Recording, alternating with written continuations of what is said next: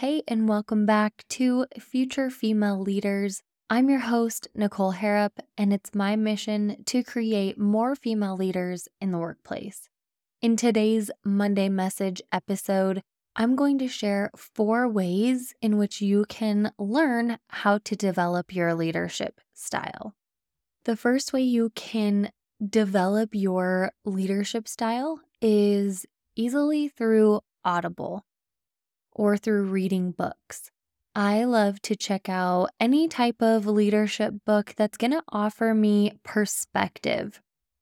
I recently read a book that I wasn't really in alignment with, but I still finished it because I wanted to know what that leadership style was like, what those behaviors were, and lean into why I didn't like them. Why did some of the message bother me that this author was sharing about.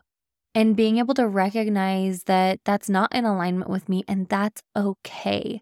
Getting to those places where you're okay with being different and recognizing why is extremely helpful as you as you are developing your leadership style.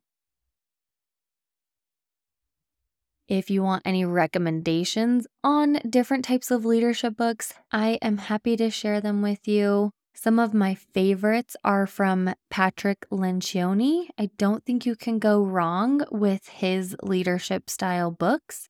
I also really like the book called It's Your Ship by D. Michael Abrashoff. I'm sure I pronounced that incorrectly. But that one's a cool leadership book on if you are inheriting a team that you don't have a choice over who it is that you're leading, that was a really cool read as well. I also really love The Carpenter by Jon Gordon. That book is such a great one on serving. It's in a servant leadership approach. And two other books that aren't necessarily leadership specific, but I love Mindset by Carol Dweck as well as Grit by Angela Duckworth. Those two are easily, especially if you're in a startup type environment or you want to grow within a startup type environment. Both of those are amazing reads, or for me, I listen on Audible. So check those out. Great options for you to be consuming and recognizing what your leadership style could be like. The second option is recognizing what traits you appreciate and enjoy and want to emulate from other leaders. These could be leaders of or other organizations, they could be leaders of nonprofits, they could be CEOs that you may not even be closely tied to, but recognize what those traits and characteristics are so you can determine how you can develop it to be unique to you. And of course, we want to be mindful that we aren't trying to copy these people that we perceive to be really great. I've noticed that work poorly for people who are thinking, oh, I want to be like so and so because I see that they're successful in this company. So they start behaving like and talking like this other person. And it takes you out of being your authentic self.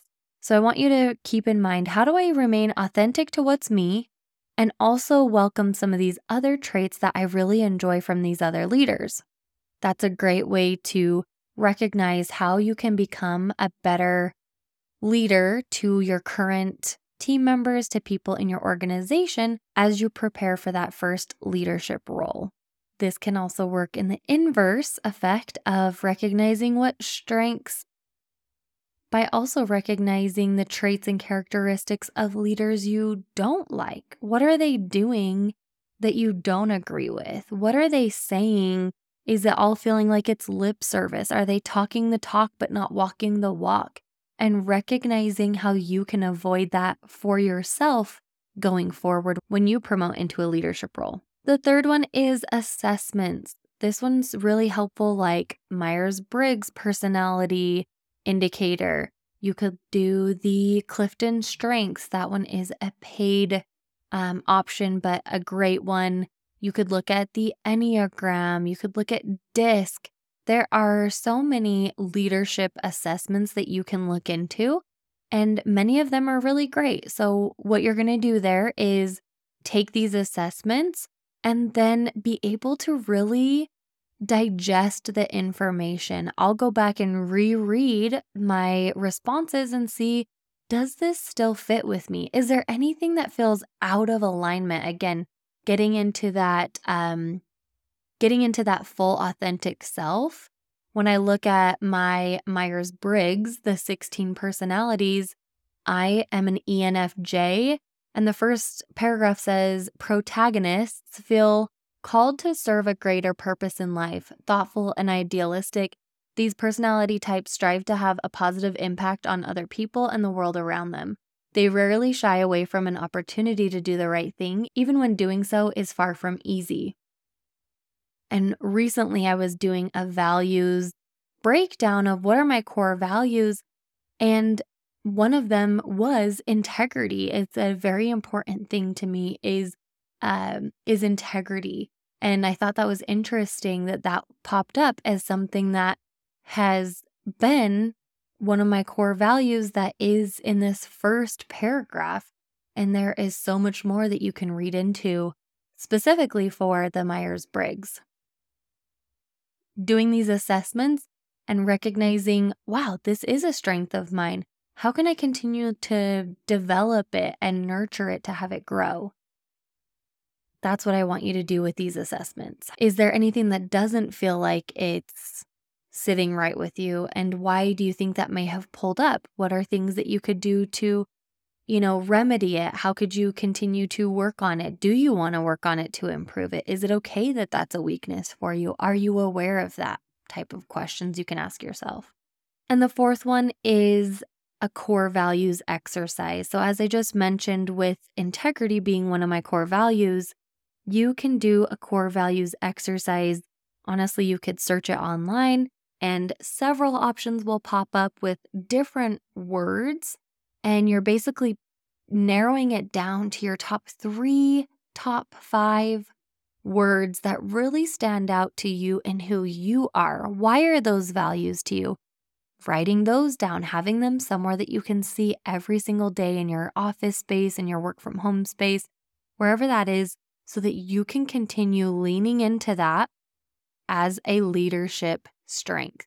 So, with these four options for you, many different routes you could head into learning what is your leadership style? What do you want it to be? How do you want to show up? If someone said, What is your leadership style? Would you respond and say, Well, I'm not officially a leader yet, so I don't know? If that's the case, then you definitely need to apply these four options and determine this is how I would show up as a leader in the workplace. This is the leader I want to be. I want to be supportive. I want to have open communication and dialogue. I want to make sure I create a safe space in the workplace. This is what that would look like. This is how I'm working to develop that now. Do all of this now. Don't wait until the word leader is in your title before you start working toward those leadership qualities. All right. And as always, if you have any questions, reach out over on LinkedIn. You can connect with me over there and get access to additional great content in my feed. All right. Until next time, we'll see you later.